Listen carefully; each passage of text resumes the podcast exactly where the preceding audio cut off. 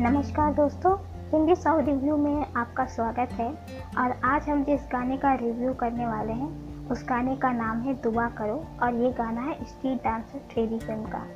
इस गाने को अरिजीत सिंह और बोहेमिया ने गाया है। आपको बता दें कि ये दोनों पहली बार साथ में काम कर रहे हैं। बोहेमिया एक पाकिस्तानी अमेरिकन रैपर और सॉन्ग राइटर है। इनका असली नाम रॉजर डेवुड है। इस फिल्म के मुख्य कलाकार श्रद्धा कपूर, वरुण धवन, नोरा फतेही और प्रभु देवा है। इस गाने के लिरिक्स प्रिया सरैया ने लिखे हैं और इसका संगीत सचिन जिगर ने दिया है। आपको बता दें कि जो प्रिया सरैया है वो सचिन जिगर, जो कि एक संगीतकार जोड़ी है, उसमें जिगर की बेटी है। दुआ करो के जो लिरिक्स हैं वो काफ़ी बेहतरीन लिखे गए हैं। तो जो लिरिक्स है इस गाने के भावनाओं को बताने में पूरी तरह से सफल होती है।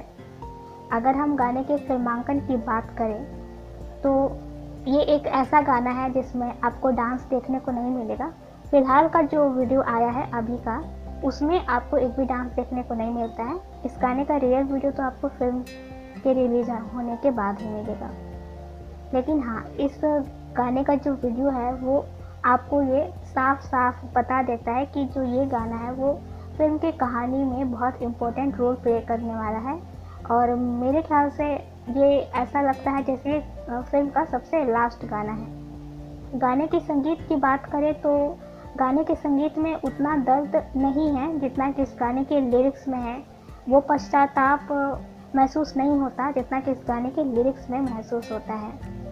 लेकिन फिर भी अरिजीत सिंह का सॉन्ग और सचिन जिगर का संगीत लगभग ठीक है। और अरिजीत सिंह के फैन को ये गाना बहुत ज़्यादा तो नहीं, लेकिन थोड़ा बहुत तो पसंद आ ही जाएगा। तो इसी के साथ समाप्त होता है हमारे ये रिव्यू। मिलते हैं नेक्स्ट एपिसोड में नए सॉन्ग के साथ, नए रिव्यू के साथ। तब तक के लिए आज्ञा दीजिए। नमस्कार।